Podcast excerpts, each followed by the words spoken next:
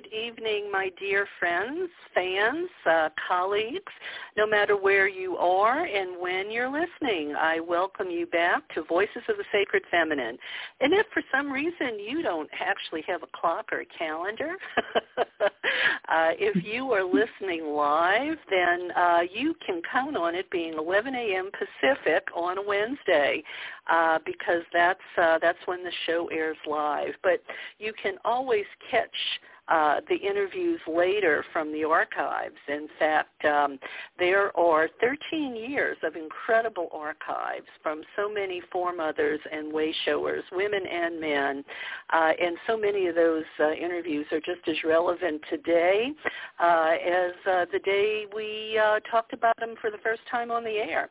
And you know, we are on Spotify, Amazon, Google Podcasts, Apple, all the usual places you catch catch uh, these podcasts. So you can find us uh, almost anywhere, uh, including uh, going to my website, KarenTate.net, and um, click on the podcast button, and uh, that will uh, take you to some of the more recent uh, podcasts, uh, as well as some of the uh, ones that we've highlighted because they are from um, you know some of our our way showers and uh, uh, wise ones that have passed on. Uh, I like to highlight uh, those shows.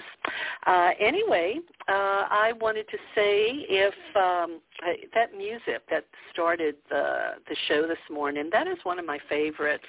Uh, that is by Zingaya. That is a artist out of um, um, Nevada, Las Vegas, uh, to be specific, and um, that cut is called Nomad's Land. And you know, whenever I hear it, it makes me think of sitting on the back of a camel, you know, with that loping across the desert. Um, I don't know why. I just I don't know if it's a past life thing, um, but it that just you know enters my mind's eye whenever I hear that music.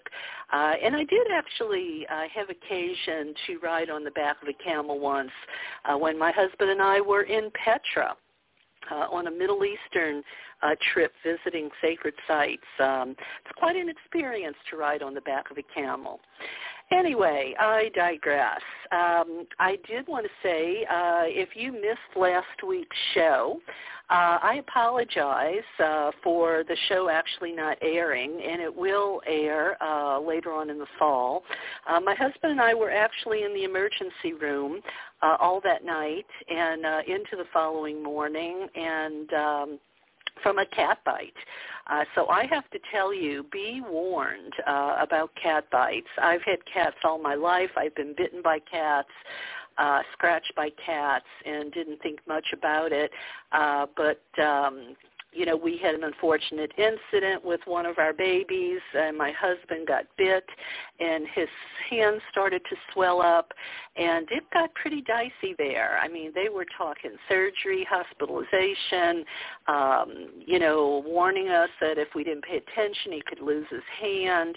So anyway, um, they they told me, and I'm just passing along to you because I wouldn't want you to go through what we went through last week. Um, if you get bitten by a cat, you should go to an urgent care and have them prescribe uh, antibiotics and get a tetanus shot as a preventative so the infection doesn't start because they say especially a bite on the hands, uh, the hands are very susceptible and hard to cure.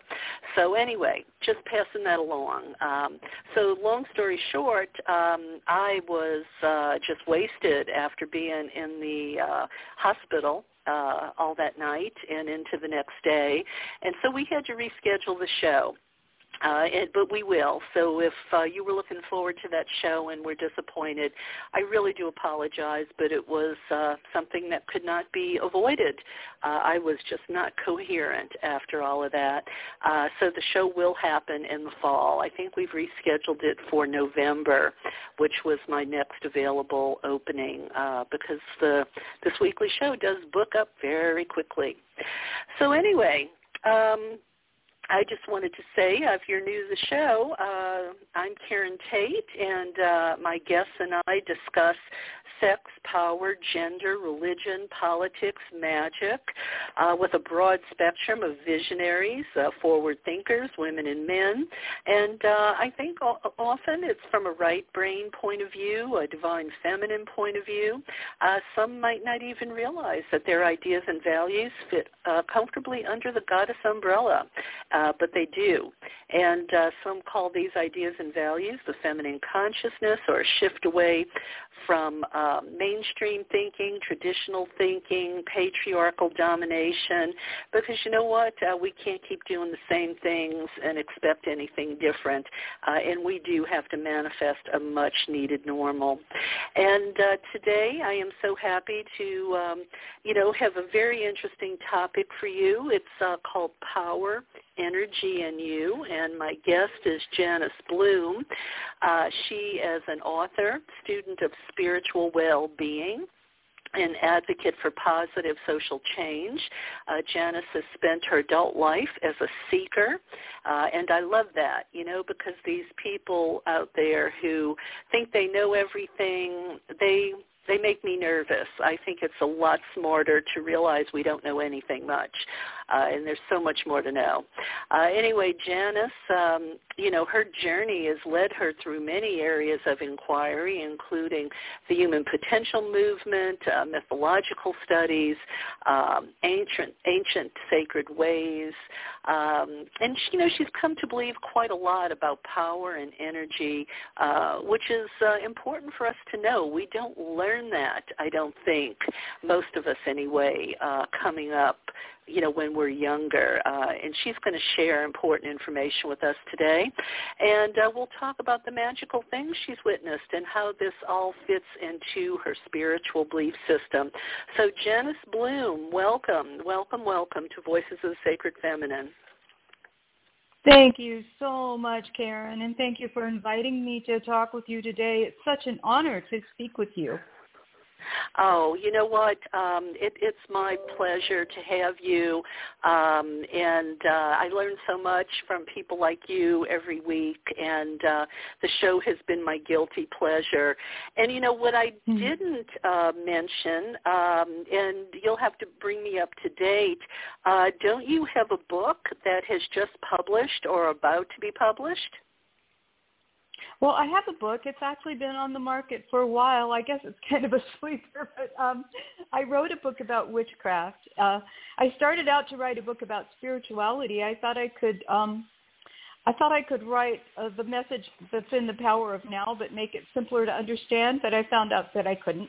Uh, I worked with a writers group on that for a few years, and then um, it kind of evolved into, well, I'll write the spiritual path that I know the best, and I taught uh, witchcraft live in a, a we called it a witch's cottage uh, in the woods, and it was a. We also called it a witch's college. So we had uh, our. I had. I was part of a coven in Santa Cruz called Greenheart Grove, and we we studied the old ways. We studied the goddess ways together, and our um, relationship with the goddess evolved together over time. It was really a beautiful experience. So I thought, well, I'm struggling with this. I'll write about that. And I thought, I'll write a simple Wicca 101. And if that makes you giggle, it should because it was uh, that phrase was made up as a joke. And if you go to a lot of covens now, you'll and want to study, you'll start with what they call Wicca 101, and people don't tend to laugh about it, but they can because it was invented as a, as you know kind of a little inside joke. And um, I taught for years and years and years, but I found I I'm was incapable of writing a simple book. So it's quite a compendium. It's the book I would have wanted when I started with a lot of appendices and, and so forth. So um, okay. that's my spiritual okay. background, and I have moved on from there. But no matter where else I go, I will always, at my heart and at my core, be a witch in service to the goddess uh, in her many guises, including our planet, our home, our Mother Earth.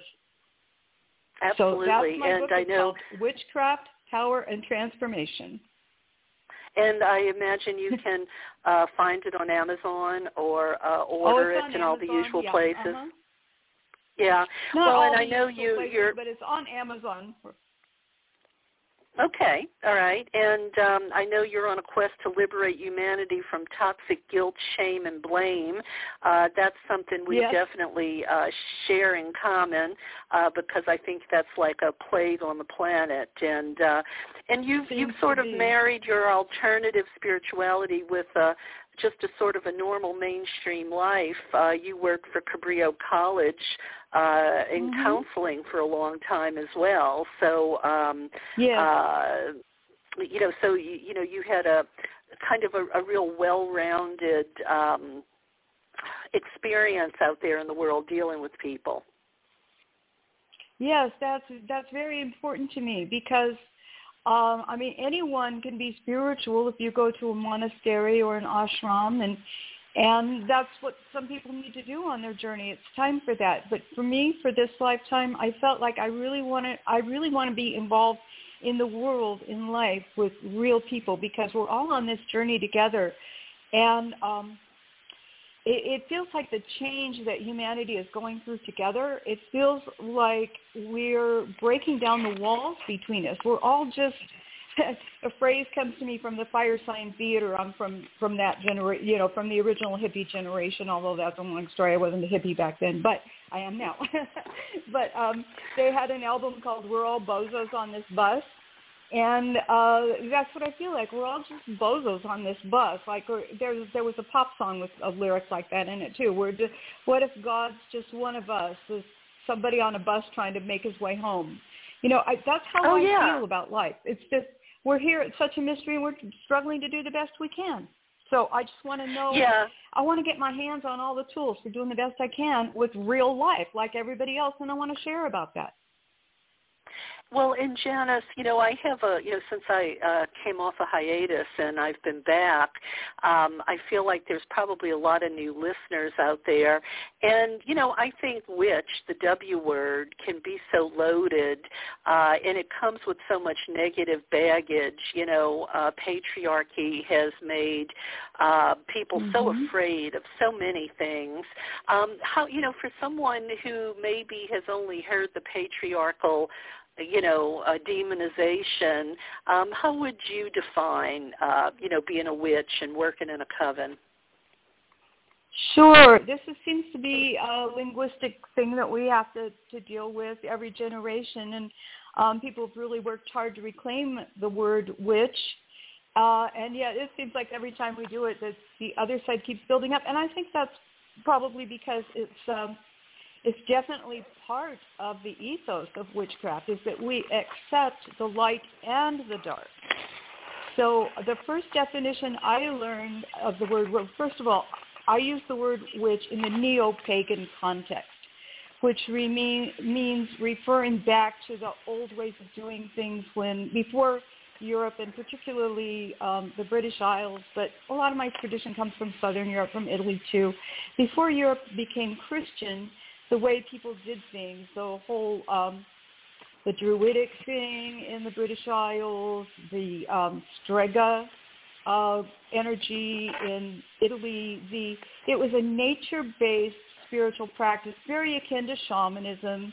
Kind of, uh, I see it as a layer kind of between shamanism and you know, like the more um, the more temple religions that grew up later. It's like a a village kind of spirituality and medicine and just um, emotional and spiritual support for the people is how I see the old witches. But we yeah. accept the dark and the light, and there's no question that there may have been, as there are today, people who misuse those powers. So yeah. uh, part of the ethos of neo-paganism is personal spiritual sovereignty and non-judgment. And if that's where somebody is on their path and that's what they choose to do, then, you know, that that's their choice and they take the blowback for it. So uh, yeah, and it is a well, and there's a lot of system. people who who do bad things from the pulpit too. So uh, yeah, you know, so no it's question. yeah, yeah. Yeah, yeah, yeah. Uh, well, and and you know, so uh, uh, for somebody, it, and it's um, you know was based on the agricultural cycle too. It was very much was, about yes. uh-huh. being close to the land, animal husbandry, right. and farming, and herbalism, and stuff like that as well. herbalism, the use of stones and plants, and the um, the Aristotelian elements of earth, air, fire, water, and spirit, and all of that. And the system still works today if you tune into it and use it and know what it does and work with it appropriately. And, um, you know, of course, there's television magic, there's movie magic, and that's real magic is nothing like that. It can be very, very subtle. And then sometimes it can manifest in just astounding ways. But it's definitely a real force that I work with every day of my life. Um, my worldview has definitely shifted from one of material uh, worldview. Like when I look around me, I don't see static things. I see the result of atoms and molecules in motion forming in this way at this time right now, and it's all changing and it's all moving all the time. Okay, and um, so I uh, I suspect that our topic today, uh, power, energy, and you, um, you know, uh, that sort of runs parallel to this, you know, what you've been describing. Absolutely, because that's what there is to tap into.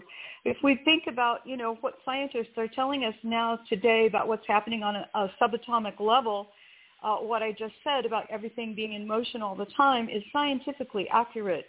And looking at the world that way as energy, not as stuff, then you're part of it. Your energy is part of all the energy that's flowing through. It's constantly it's like being in a stream or you know being in a creek where the water is always flowing by and you're maybe walking downstream with it that's what life is like for me and i my consciousness is focused on tuning into harmonizing with that and when i feel disharmony in me then what there is for me to do is to look look and see where that comes from and accept how I'm feeling, what's happening with me, what's flowing through me at the moment, at the same time keeping my attention on where I'm going.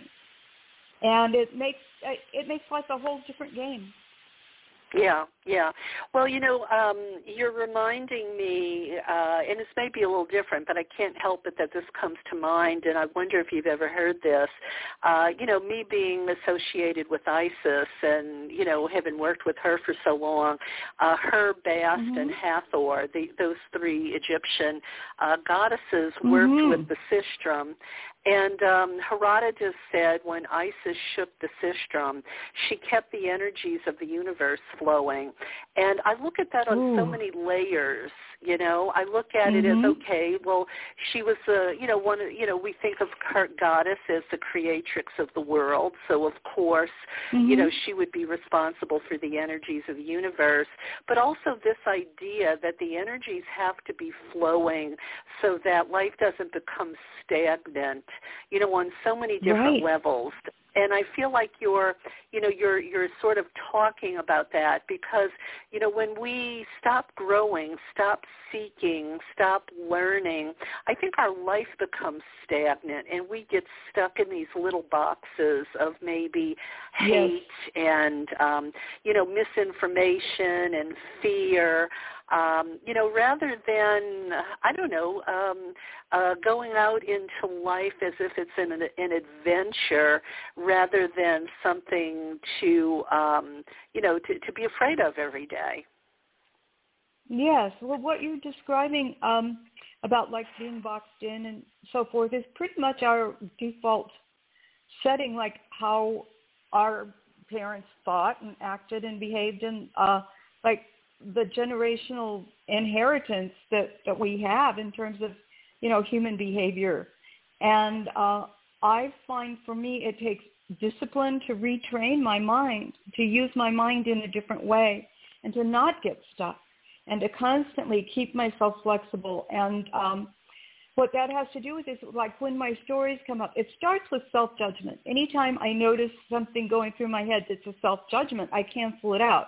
I either think cancel, cancel, which is a word that some people have a negative relationship with now, but I'm reclaiming it because it's a very powerful practice. It's one of the things that really started turning my life around was was to every time I have a negative thought about myself to say, you know, no brain, we don't do that anymore. And it starts there and then just constantly pulling yourself into consciousness of the present moment as much as you possibly can. You know, when you find yourself labeling something or get, the yeah, yeah, been there, done that feeling, to you have the mental discipline to get beyond that and to be in the present, in the moment, right now as it's unfolding. And it, uh, it makes like a whole, uh, an experience of satisfaction, of uh, clarity, of accomplishment. Um, well, and, well, and I'm wondering me, too. Uh, I'm wondering too, Janus. You know, you're you're talking about the you know energy and uh, and it's all around us and it's everything. Uh, do you do you also have a sense of when we become tuned into that, we have a better understanding of how we're all connected and we're really not separate? Oh, no question, no question at all, Karen. That that is so true for me. Uh, and that's one of the things that's, that's important is because we're taught to think of ourselves as individual and to take care of ourselves, but not in a not taking care of ourselves like in a win-win situation, like we have a world where you take exquisite care of yourself and everybody else takes exquisite care of themselves, and then we all pitch in and do our best to support each other. Uh, we're taught to think of ourselves as separate individual and take care of number one first. And there's a truth to that. You know, what I find interesting is that so much, we're like, is this true or is it not true? We have such a dualistic worldview. There's so much that's like, well, it's got this good part and then it's got this sharp backside. And um, that's one of the most important things that I learned is that you can't, like, I want this in my life, but I don't want that because there's there's a, a good side and an unhappy side to just about everything. And which sides those are depend on the individual. And we can't like put everything in a category. If I want this in my life, I don't want that in my life because there's just too much good and too much bad in so many different things and even things that are opposed to each other that some of my choices in life I can't justify logically. I just know they work for yeah. me. Right. Well, and speaking of that, I mean, obviously from everything you've said, um, you know, you believe magic is a real force that people can use. Can you describe some magical things that you've witnessed? I certainly can't. There's one thing I'd like to address in your speaking, is, and this is not a criticism at all, because I'm I'm unusual in my use of language, and that's part of uh, that's part of the craft is that um, words are power. Words are part of the energy too. Our words and our thoughts are just as much of a part of our reality as any material object. And in fact, in our personal reality, our words and our thoughts are much more important than the material objects around us. So um, what I want to say, and it, it goes back to this not getting um, stuck in your mind thing, is that I uh, I don't believe in believing is a way to say it, is that I resist belief systems. I'm more interested in being in the moment, in the present as how it is. And um, it may or may not fit with my belief systems. You know what I'm saying? And I have them. Every human being does. That's the way our, our brains are designed. And magic is very real for me. But I don't believe in magic. I don't believe in God. I don't believe in goddess. But I have real experiences of all of those things. So now, would you like to hear the story of the most astounding magical experience I ever had? Yeah, yeah, absolutely. And then maybe uh, will, will it sort of inform what you just said too? Because what you just said is really interesting as well. Yeah, I'm happy to, to go back over that and talk about any part of it you want. Um, sure. Yeah. Well, go ahead. Tell you the story. So uh, my son who is now 33, was about oh, two and a half or three years old. We lived in um, Malibu Lake, which is a part of Southern California. It has a little man-made lake and um, pretty area to walk in. And I had a jogging stroller because it's kind of hilly and there are no sidewalks or anything out there. And so, you know, to and able to take walks with my kid. So we went down to Malibu Lake and parked the stroller. there. There's a little dock there and a lot of ducks. And so we took bread and we were feeding the ducks and um, oh, I'm sorry, my phone. Can you hear my phone ringing on your podcast?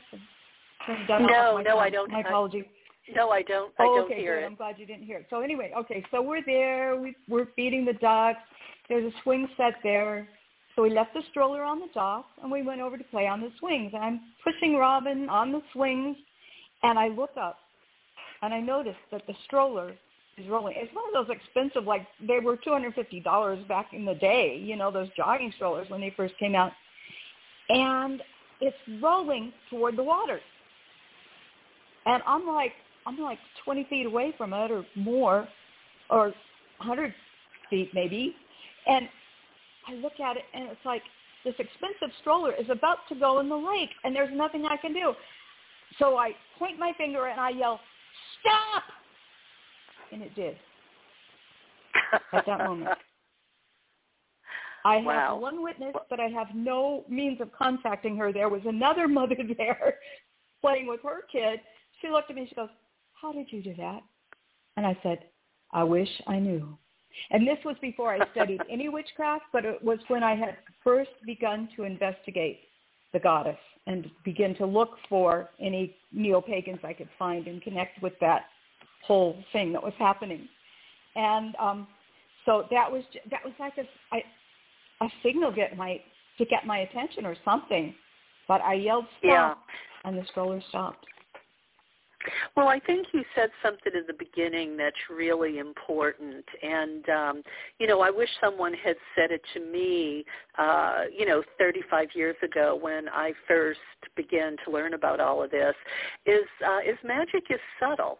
You know, it's very subtle, yes. and it takes forms that um, um, you know, we, we, we often just miss altogether because we're yes. used to seeing how Hollywood um, portrays magic uh, to keep us interested mm-hmm. in the TV shows or the movies, you know, and mm-hmm. um, and I think that's really important to know that sometimes these things are are very subtle. You know, sometimes it can be serendipity. Yes. Sometimes um, mm-hmm. I mean, I had a woman tell me that um, she was driving down the highway and uh, she, her engine light was on, and she knew she was mm-hmm. losing oil, and her engine could have frozen up and she just kept doing these mantras, you know, um, to Isis, mm-hmm.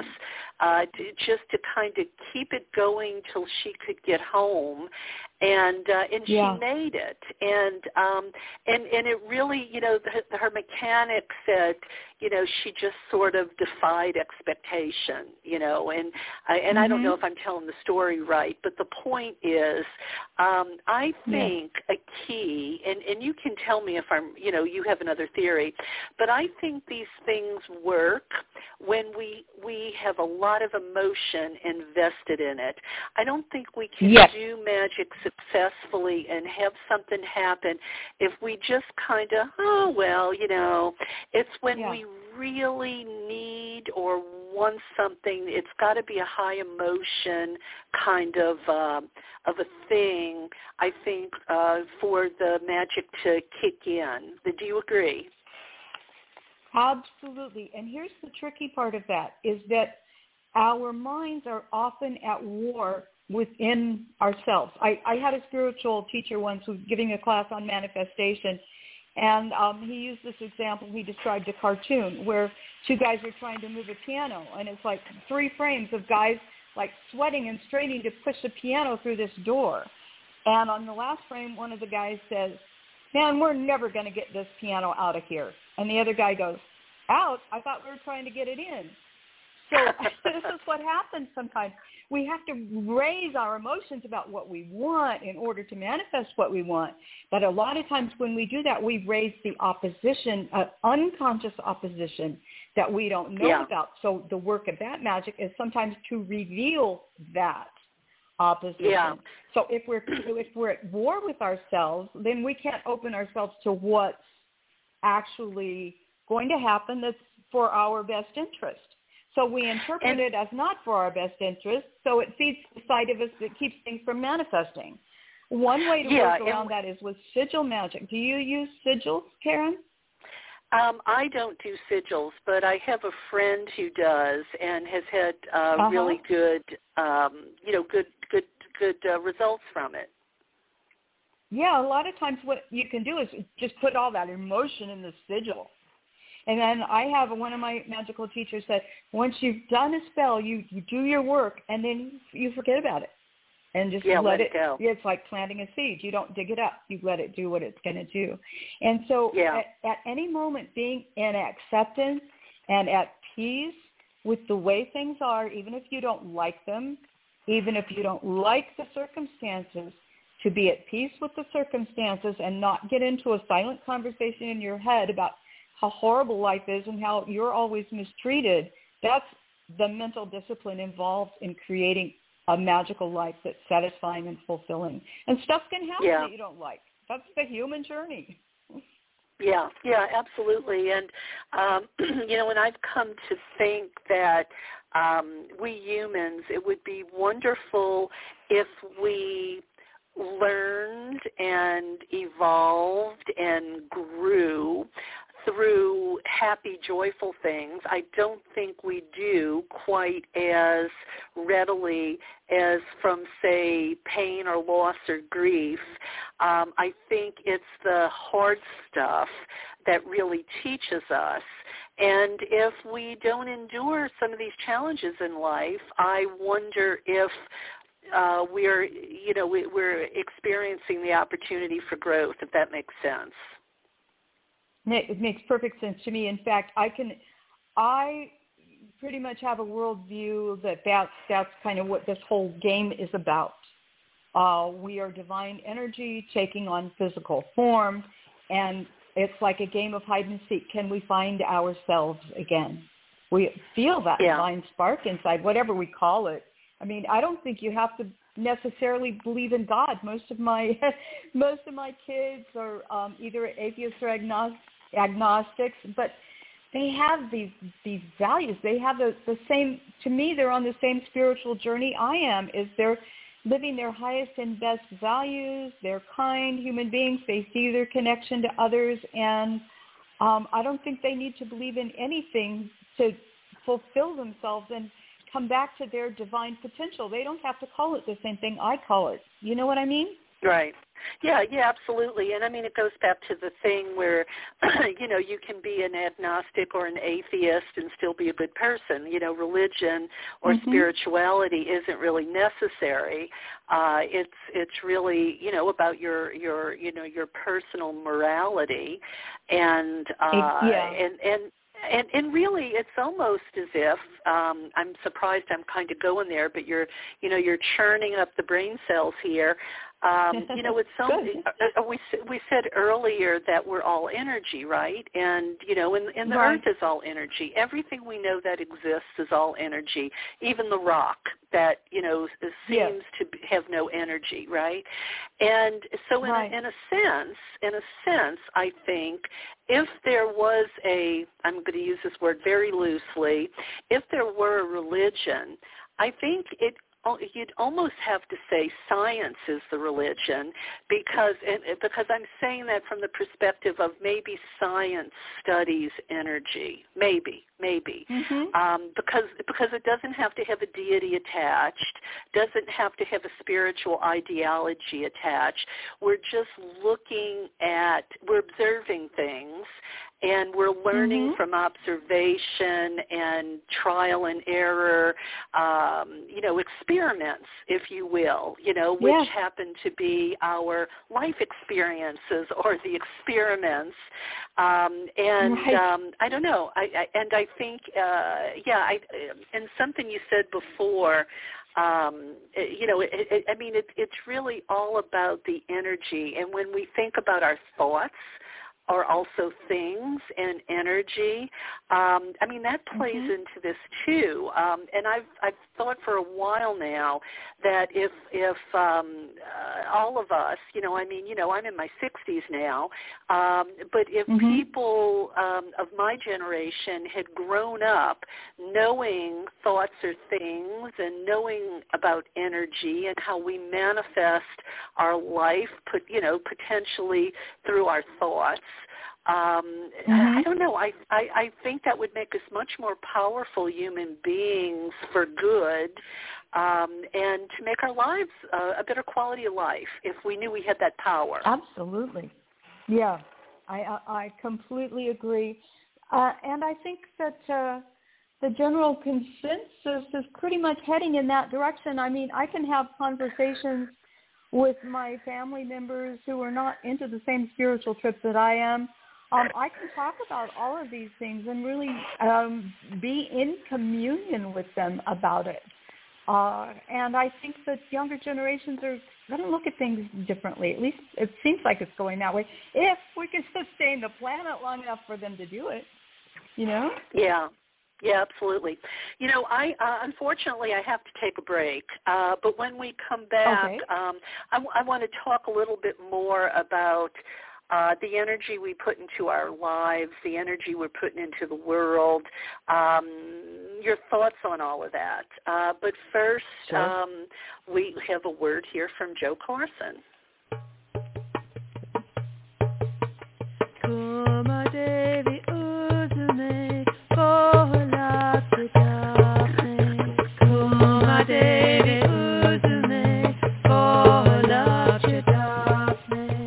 Hello. Let me say a few things about Joe Carson's film, Dancing with Gaia, an exploration of earth-based spirituality shot at sacred sites around the world. Here is Drusilla Pettibone on DearMist.com. I was truly touched and even awed by the film. I really appreciate that there is so much substantive information to digest. For example, the info about henges and tracing the horizon line is all new to me and totally fascinating. The film was very beautiful and I was amazed how it was able to capture so many of the descriptions visually and seamlessly connect vintage footage with modern. I especially loved when images were dynamically superimposed on each other, like the lace with the water and the dancing in the flowering meadow. A visual feast and with so many layers. I am also pleased to have been introduced to Monica Sjöö and her work. It's so important for pagans to become aware of our heritage. It seems easily lost among so many new books, and the film really brought me home in a new way. Dancing with Gaia is available at dancingwithgaia.com.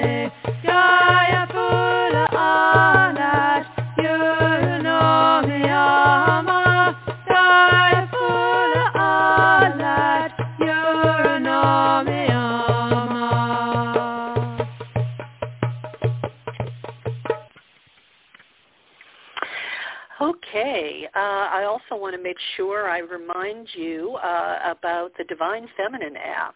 Um, the Divine Feminine app is free, uh, and it's a great resource that's been around for a number of years, and uh, it helps you learn about events that are in your area, and it also helps you learn about events happening around the world or virtually that you can even take part in. Uh, so I would recommend highly you go to the Divine Feminine app. I was amazed at how widespread uh, goddess events have actually spread um, in the last few years. Um, I, I was really gobsmacked, I have to tell you. And you'll get a sense of that if you go to the Divine Feminine app and just look around.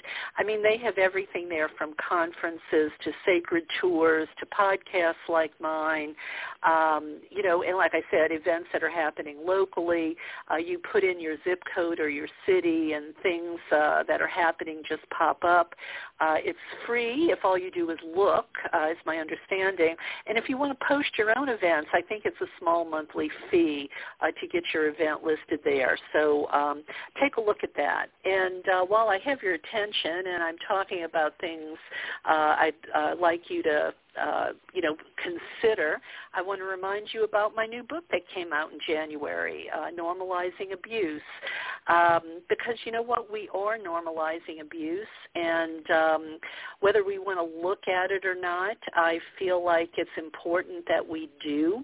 Uh, sometimes it's a difficult subject, but um, uh, it, if we want to have a better quality of life, um, we really do have to uh, take a look at um, the many different facets of our life, whether it be our uh, you know personal relationships, our workplace, our communities, our religion, academia, uh, the media, uh, so many different areas where uh, we have just sort of um, been part of this manufactured consent, uh, and we just go along with it, saying that, uh, well, this is just the way it is.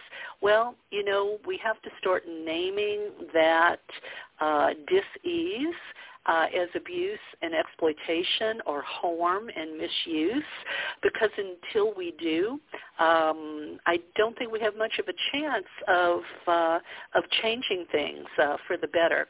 We have to call it what it is. We have to recognize it, and I uh, I hope uh, normalizing abuse um, helps readers um, look at so many things they might not have been considering abuse, and it really is. Um, I mean, for instance, I was just uh, learning about this um, they call it blanket training that they do in some of these fundamentalist oh. religions to break the will of children. And they'll put a six-month-old baby on a blanket and tease it to reach for a toy that it likes. And they'll just keep you know, hitting the baby's arm, hitting the baby's arm until, um, you know, they stop reaching for it. And it's the beginning of breaking that child's will. Or maybe it's an NDA, a non-disclosure agreement. We used to think those were pretty harmless. Well, now evil people use those to um, hide the bad things that they do, or maybe it's abuse in the workplace. You know, your employer is not uh, providing a safe environment, um, or uh, doesn't want you to hire people that are of a certain age or disability, and that's breaking the law. There's so many things that happen in our everyday life that's actually abuse and exploitation that I think we really have to take a moment and stop and look at it because until we do, um, we don't plan our escape hatch you know, our, our escape strategy. Anyway, uh, normalizing abuse. Uh, learn more about it at my website, KarenTate.net, or go check it out on Amazon. So uh, today uh, I am talking to Janus Blum about power, energy, and you. Uh, and uh, if you missed the beginning of this uh, interview, please go back and replay it. Uh, you will want to hear how this all started. So Janice, um, I guess I want to ask you about, um, you know, we're talking about the energy we put out there in the world. And um, mm-hmm you know, I, I know in witchcraft they say, uh, you know, which you come, you know, which you put out there comes back to you threefold. Um, and mm-hmm. um, I don't know. I, I guess uh, I, I I wonder if you believe that, but I also wonder about, you know, it, it's hard to ignore all the, you know, the political dis-ease that's out there, and uh, how afraid people are about losing democracy, and um, you know, afraid of their neighbors, um, all the rest. And mm-hmm. I wonder how you reconcile all of that with the topic that we're talking about today. Well, I feel that what we are observing in the world today is an expression of that. And um, if you look at different spiritual traditions from around the world, they'll they'll have different cycles that they see us go through, and almost all of them agree that the time we're living through right now is a time of great change, a time of shifting of values, of moving into a new paradigm, and we can really see this happening all around us.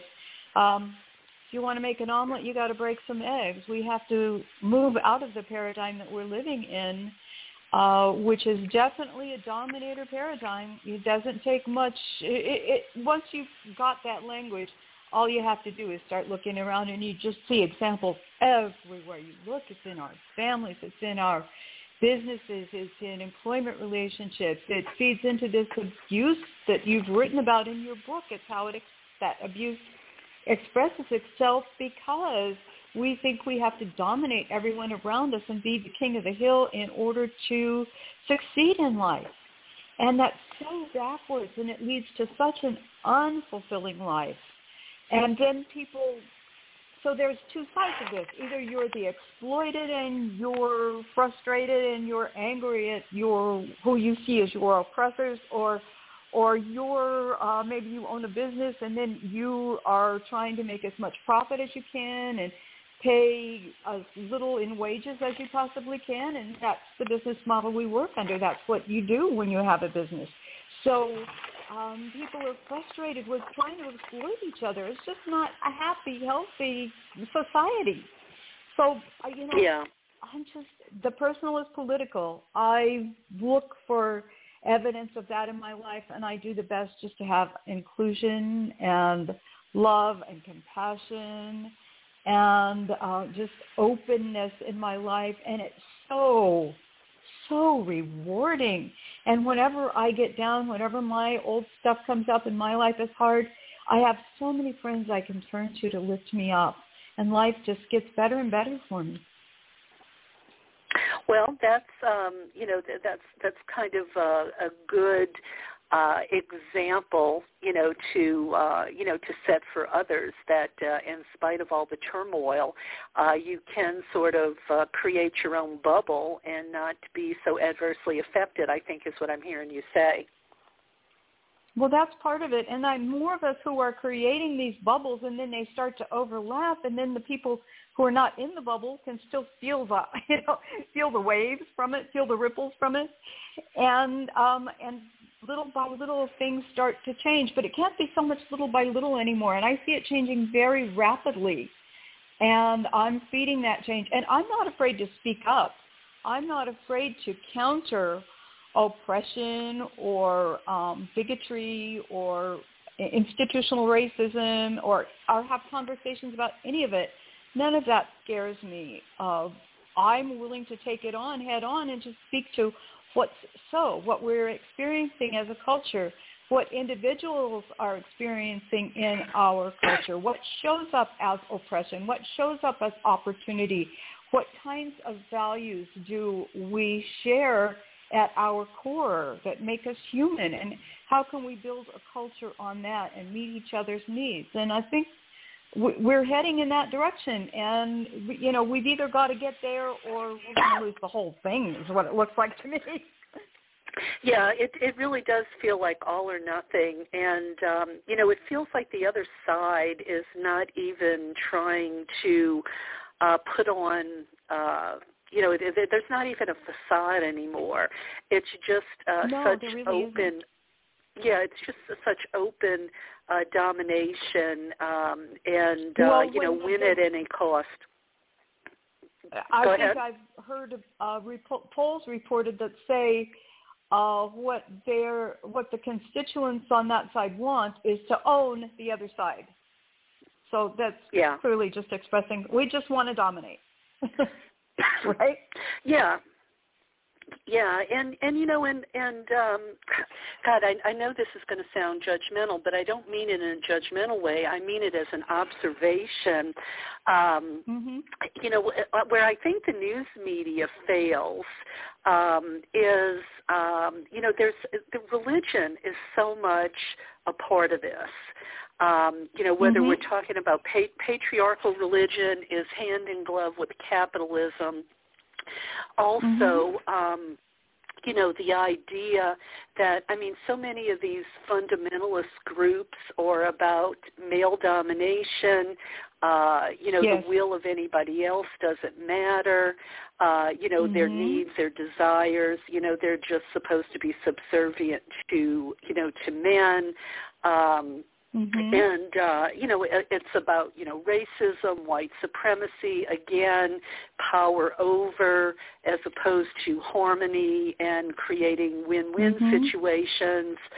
And um, it it just it's I feel like if the news media talked a little bit more about um, how religion plays into this, um, I don't know. Mm-hmm. I, I it, because it feels like you know, like if you look at some of these documentaries and you see how these communities are being groomed, and you see how women are brought up to just endure or accept mm. anything. Um, Starting with blanket you know, training I, I, at six months old, right? Exactly, exactly.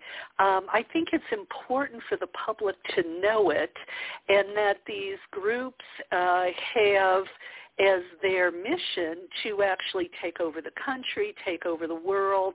I mean, I, I look, oh, Mike Pence was one of them. You know, Mike Pence uh, was is a Dominionist, oh, yeah. and he was the vice president. Yes. And I do, and I yep. don't think the average person knows that these people are I guess I want to say hiding in plain sight in what their mm-hmm. agenda is. Um, and I think the media does a disservice by, you know, they'll say, oh, it's conservative or it's right wing, but it's you know, right. it's fundamentalism, it's evangelicals, it's it's religion yes. that's driving this, and and uh, it, it just feels to me that isn't talked about enough. Well, I, I agree with you. I don't think it's as well known as it needs to be. I, it's an it's a social movement that's affecting people's lives, and they don't know what it is, so they can't address it. And I I agree with you. Uh, I left evangelical Christianity. That was my that was my spiritual home of origin, and I did have a relationship with Jesus. I was saved. I that was very real for me um, but there came a point, I and my de- my deconstruction happened before before deconstruction was a thing. We didn't deconstruct back in the day. I left in 1971, and back then we didn't deconstruct. We backslid. So I backslid. But the way it happened was we hadn't been. I, I had a baby, and we hadn't been going to church very regularly. And some people came to visit at our home, and I was having a conversation with them, and I said, well, you know, I really still, I want a fellowship with you. I still have a, a relationship with Jesus. I still feel the whole thing. I'm you know, I'm just overwhelmed with the baby. And, um, you know, my thinking has begun to change a little bit. I'm like really wondering if the story in Genesis is simply um, an, a Hebrew version of a creation myth. And there was silence. You could have heard a pin drop. And the man said to me, Oh, Janus, that's so sad to me that a sweet person like yourself is no longer walking with the Lord. I didn't choose to no longer walk with the Lord. I just had reached that point in my development where I started wondering that and to realize that the, the religion of my youth was such a thought prison. I couldn't even question whether Genesis was a creation myth. I'm like, yeah. oh, I'm done. it was almost that surgical. It was almost that painless. I just knew that my thinking had evolved beyond that, and I could no longer be imprisoned that way. Well, and so when I we understand, see the, the and, they, and they want to take over the world. Go ahead, Karen. Yeah, and and when we see the book banning and we see changing mm. curriculums in school, um, this should be yes. real big red flags because it's about well, you know it's about knowledge is power, and it's about keeping knowledge away from people so absolutely. that they can be manipulated. Ooh. You're getting me all revved up now. You know, my biggest one is the whole thing they're doing to the trans community. It breaks oh, my yeah. I almost swore. It breaks my heart. I have a trans child. And it has been the biggest learning experience of my life. And there are people who are born trans. It's a real thing. No psychologist is sitting in. There's this movie, the Epoch, the Epoch Times, whatever industry that is. I mean, they put out such propaganda. Uh, and they have a movie out about, and there's, there's a clip on YouTube right now. There's an ad. There's a psychologist talking to a child and going, well, don't you think you'd be happier if you were a boy? I mean, they're presenting this whole false scenario that the medical community is talking our kids into this and that it's not a real thing. And that is such baloney. And it just, it's attacking the most vulnerable and the most powerless population in our society. I'll bet if you looked at the numbers and the suicides and the level of employment and income and and all measures that you would use, you'd find that the trans community is one of the most oppressed communities, one of the weakest communities in our culture.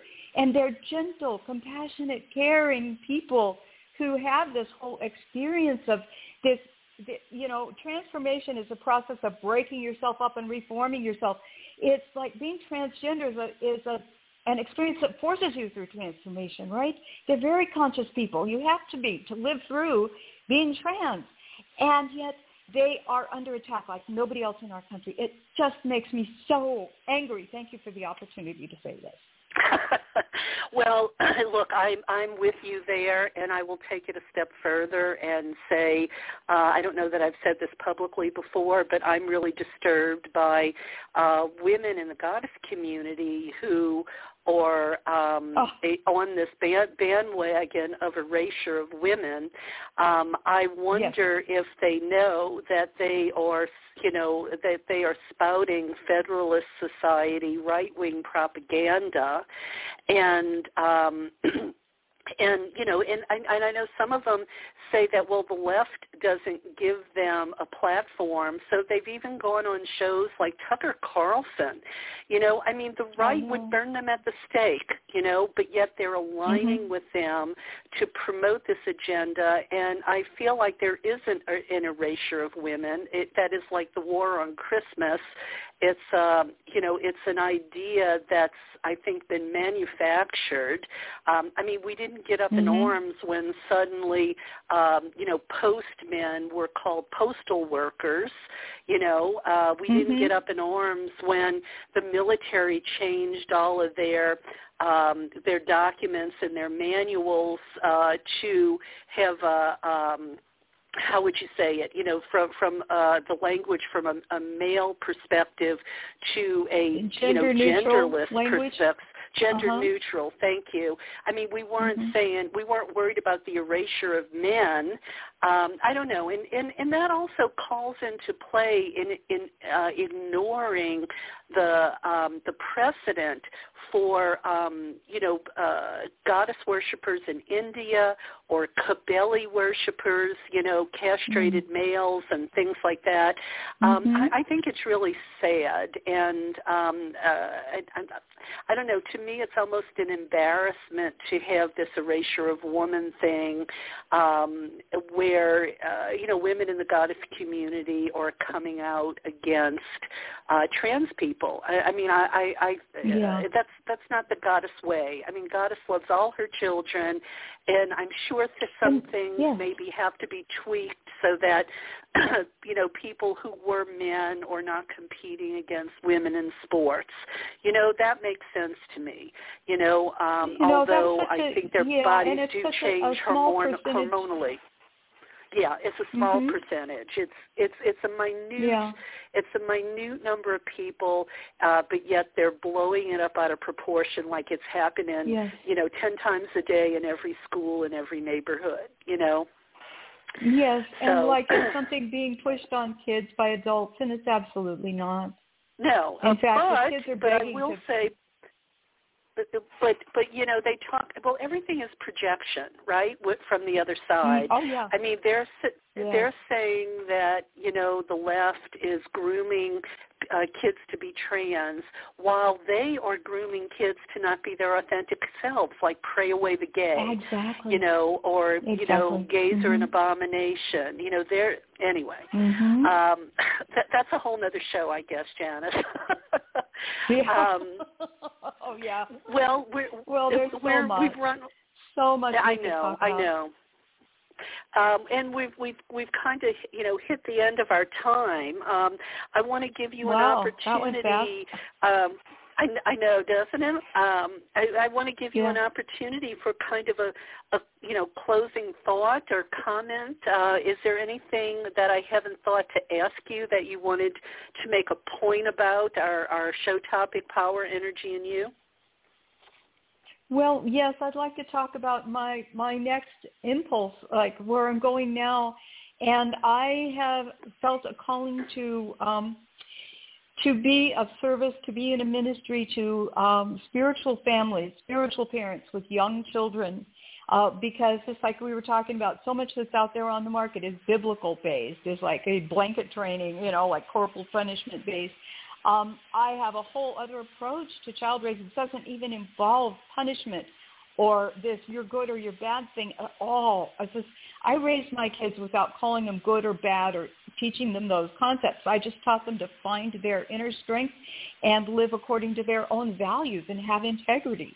And um, there's a different way to raise children without always making them bad, you know. Uh, so that's what I'm working on now. I'm going to be announcing a workshop. I'm going to have a free uh, online workshop, and then I'm going to be putting together some kind of a paid event. I don't know exactly how that's going to uh, shake out right now, but that's what I'm working on now. Well, that that sounds like a real commendable uh, thing to be doing. Um, you know, and uh, so uh, you know, uh, let me know about it, and uh, we'll make some announcements uh, from the show here for you. Okay. Thank you. Yeah. Yeah, my challenge is here's what my challenge is, and I would appreciate any feedback if anybody out there is you know has expertise in early childhood education or anything like that the parents are so in the thick of just life and daily demands of needing to feed the kids and put them to bed and go to work and earn the food and shop for the food and everything you have to do to be a parent is so demanding and so overwhelming. They need really concrete stuff. If I come in with some spiritual overarching thing, it may be wonderful, it may be true, and it may be helpful, but they're they're not going to have the listening for it unless it's coupled with really practical, down-to-earth stuff that's going to help on a day-to-day basis. So I can do yeah. the esoteric part. It's the other stuff I'm looking for input with. So if anybody out there has anything, um, if there's a way, you know, you can. Uh, my should I give my website? I can give my website address. Is Absolutely, my name? Yeah, go, www. Go ahead. At www.janusblume, I say my name Bloomy, dot com. So just and Jan- Janus is is not spelled the traditional way too. You you want to spell it, Janus? That's right. That's right. J A N U S B L U M E. Thank you, Karen. Yeah. So if anybody has any input for me about that, I would really appreciate it because I want to give these parents something of value. They deserve it. And, you know, we were talking about creating those bubbles. That's what these people are looking to do in their families, create this bubble of these, the values that we've been discussing today. And I want to support that process for the kids that are just getting here now. Yeah, yeah, I think that's a real valuable tool, and uh, and and I think we Thank also you. have to uh, try to create circles of support. Um, you know, whether Absolutely. you know whether we're parents or whether we're um, you know just individuals uh, because uh, sometimes it feels like we're so alone out there. And, uh, you know, patriarchy is the strategy of dividing us. You know, it used to be we mm-hmm. had tribes that we could depend on, uh, but patriarchy yeah. divides us and uh, that makes us vulnerable. And we really have to get more into the idea of, um, you know, creating circles of support. It doesn't mean you have to agree with everything everybody in the circle believes, you know, but um, you know, just kind of have a general consensus that uh, we need each other. You know, um, we we, yeah. we need each other, and um, it, it, you know, life is too hard uh, to try to be this, um, uh, I, I don't know, this individual pulling himself up from the bootstraps, you know, like uh, Protestantism tells us.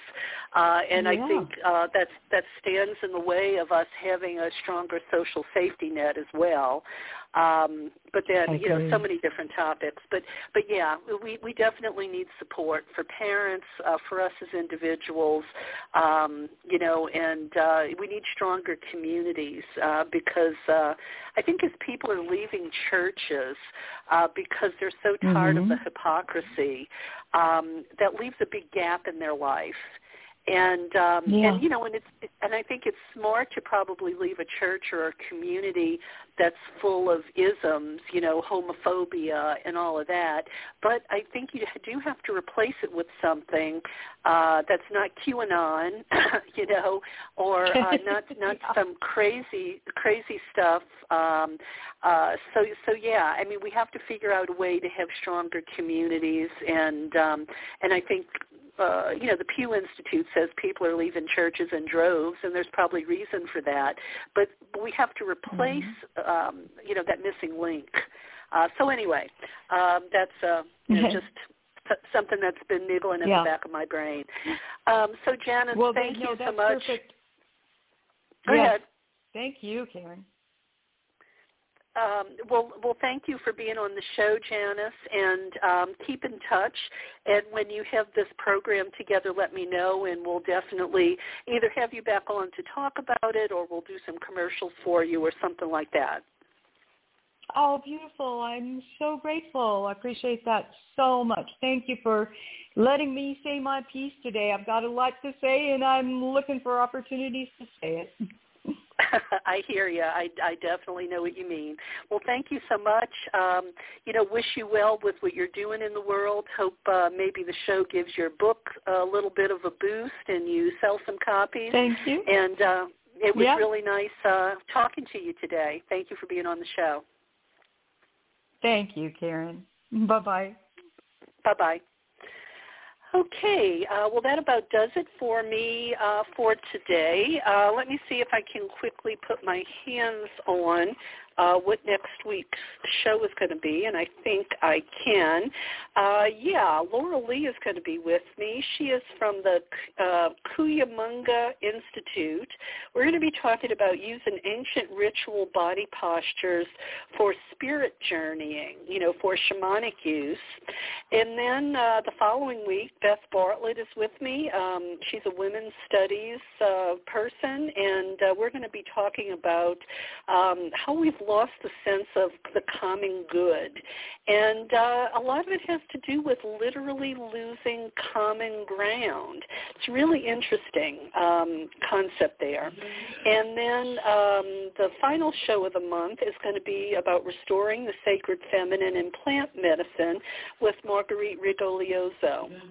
Um, so those are the shows coming up. I hope you will subscribe to the show on uh, Blog Talk. Uh, if you do subscribe, you will get a notice in your inbox uh, once a week that tells you what the show is, and it gives you a convenient little button to click that will take you right, uh, right to the show, and you can listen to it at your convenience. So um, I am going to close uh, the show today with um, stating the four reasons uh, Carol Christ said women need goddess. The first is uh, to affirm and legitimize the beneficence of female power. The second, to affirm the female body and its life cycles. The third is the affirmation of woman's will. And the fourth is the affirmation of women's bonds with one another and their positive female heritage. So there's that. and that's really important because um, if we don't have that, it uh, adversely affects uh, so many different um, institutions and structures within society and culture and families. All right, uh, that does it for me for today. I will see you next Wednesday at 11 o'clock, and I'm going to close with an homage to Sekhmet, uh, the lion-headed Egyptian goddess, because she is about strength, courage, saying no without guilt, and teaching women to have healthy boundaries. Okay, Sekhmet, take it away.